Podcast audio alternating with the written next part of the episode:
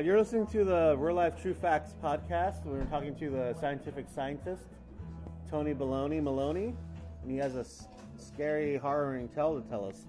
So, what's your scary story? I don't even remember at this point, but it was quite a while ago.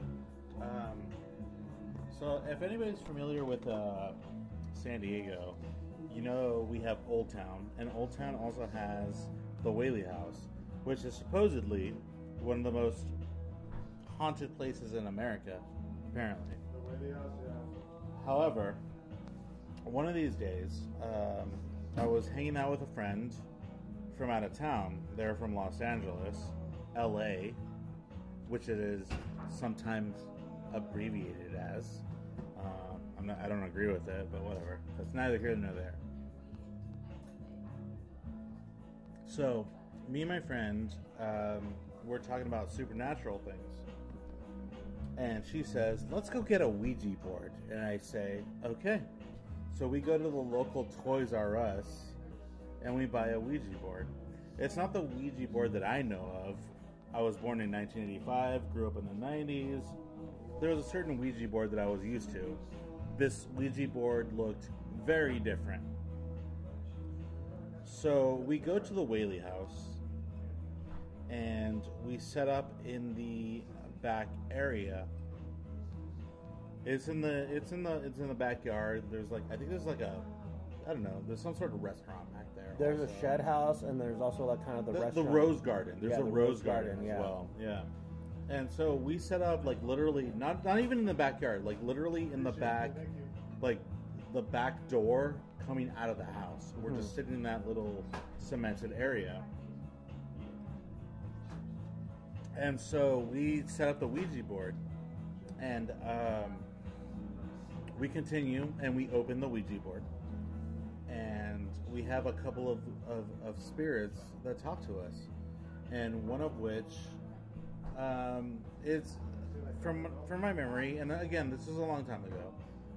The first ghost, I don't really remember that much about, but it's just we had a brief conversation about kind of nothing, and we closed we closed the gate, and the ghost went away. So uh, before you before you move on, let me ask you: You def- definitely know that you weren't controlling the the Ouija board itself. for full exposure, or not exposure, but full what's Disclosure. what's- disclosure. There we go. I was not controlling the Ouija board. Also, I do not believe in ghosts. Still to this day. Still to this day, I do not believe in ghosts Okay. at all. Anyway, so we go on and we talk to the next ghost, and the next ghost, uh, we're talking to them, and the ghost asks us certain questions, and he's being especially vulgar. He or she, I guess. I don't know. Being especially vulgar. My friend explicitly says, We are not interested in talking to you. Please go away. And the ghost says, No. On the Ouija board. You have to remember that there's movement on the, on the Ouija board with this mm-hmm. communication. And so my friend says, We're done talking to you. I don't want to talk to you anymore. You're being incredibly rude. And the ghost says, Fine. Bye. And as soon as the ghost spells out bye, oh, I forgot to say this, but we had a bunch of candles lit around us. Yeah, Uh, you're from not the- painting a, a very No, this is terrible. descriptive picture. I'm sorry, but we had a bunch of candles like lit around us. But as soon as this ghost says goodbye, Mm-hmm.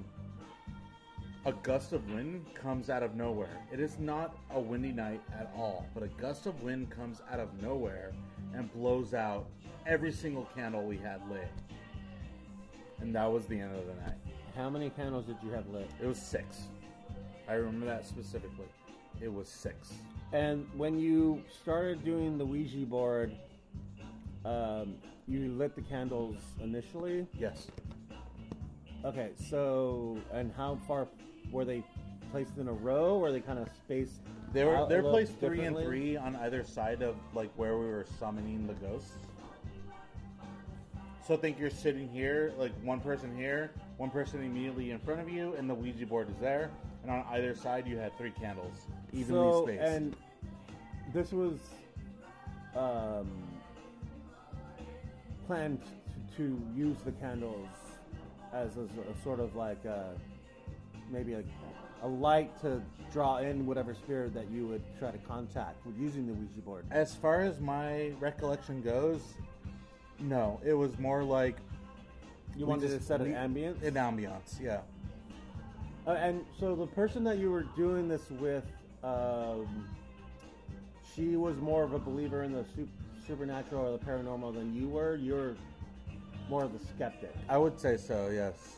Uh, so explain, uh, was it a he or she? It was a she that I was with. Okay, so explain her um, rationale on this and like her kind of motivations. To Well, get, it was her idea to do this. I And know, but like and- it's and kind I- of go go through kind of like how did you get to the point of getting the Ouija board?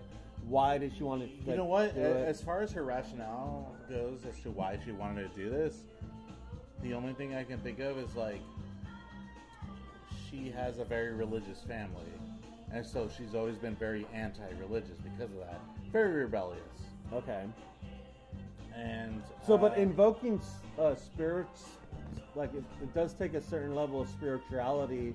So it wasn't so much like in a rejection of of her religious doctrine, because if you believe in like a spiritual self, you would and to be trying to draw into, if you're trying to draw in a negative aspect of the spiritual self that you were uh, raised in, instead Some- of being completely as agnostic or Sometimes I wonder that about her. Um, I think that she really, she did want to draw a negative aspect, and So it's kind of. I always felt like if like it's, oh, you want me to be so into like what is good about religion? I'm just gonna show you what's all shitty about religion and throw that in your face. So she still does believe in the spiritual uh, realm, probably. even if they're saying that she wasn't like she's rejecting uh, her religious family. So to to reject a religious family to me would be to be agnostic and not not believe in any sort of spiritual form at all. I know she definitely is like not even agnostic, like just straight up atheist. Okay. From my understanding of her, I haven't spoken to her. In, you know, the story is from ten years ago. So, But it's you can't be an atheist or agnostic without and trying to um, conjure up spirits because that would go against the whole ideology of atheism or being agnostic.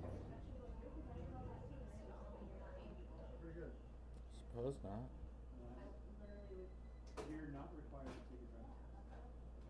So she drew onto this bad this bad energy onto herself. She was actively looking for it. I'm not. I'm not gonna comment on her Personal her mind state or. But you were like there that, but I was there, but I just wish I just witnessed this extra normal high strangeness event. and I'm here to tell the story. If you don't want to, if you I don't, wanna, I don't, I don't believe it was a ghost. I don't believe it was spirits. I believe it was, it was a coincidence, because I don't believe in any of that. You, so do you think like it But it was, just it was pretty cool. a mental like hive mind, kind of like you both kind of like were in this like mutual thing of like trying to experience something, and that you manifested something within your own minds that made this happen, or do you, since you don't really believe in ghosts or the paranormal? I don't even know at this point. Well, you're telling the story. I'm just trying to get. I'm, I'm just trying to understand what your story is actually. What, what you're just trying to say with your story. And what was the vulgar things that the the Ouija board was saying? I'd rather not go into that part. It was pretty bad. But it was directed at you or directed at It was her? directed at, it was directed at her. Is that like it might be like some sort of mental instability that was manifesting itself by using the Ouija board and setting up this whole scenario. Is this really a paranormal story, or is it more of a um, personal confliction? That's been my question ever since this happened. It kind of feels Because it wasn't me who did it, but like, So whatever the spirit was saying to your companion friend here, she was manifesting it on herself, I think so. and that could also be uh,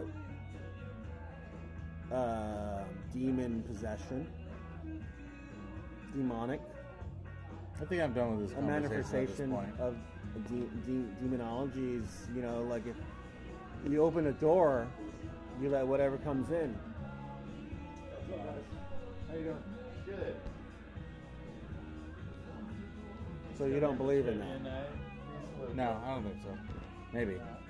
Probably not. I though. don't, but like, actually, Mental illness global, the global tonight. or paranormal experience. You know what's um well you know what's a good uh, plot? The Exorcist. Immediately the priest said, Oh no, they're probably just mentally ill. Yeah, Remember that? yeah. Just cut the cut the recording.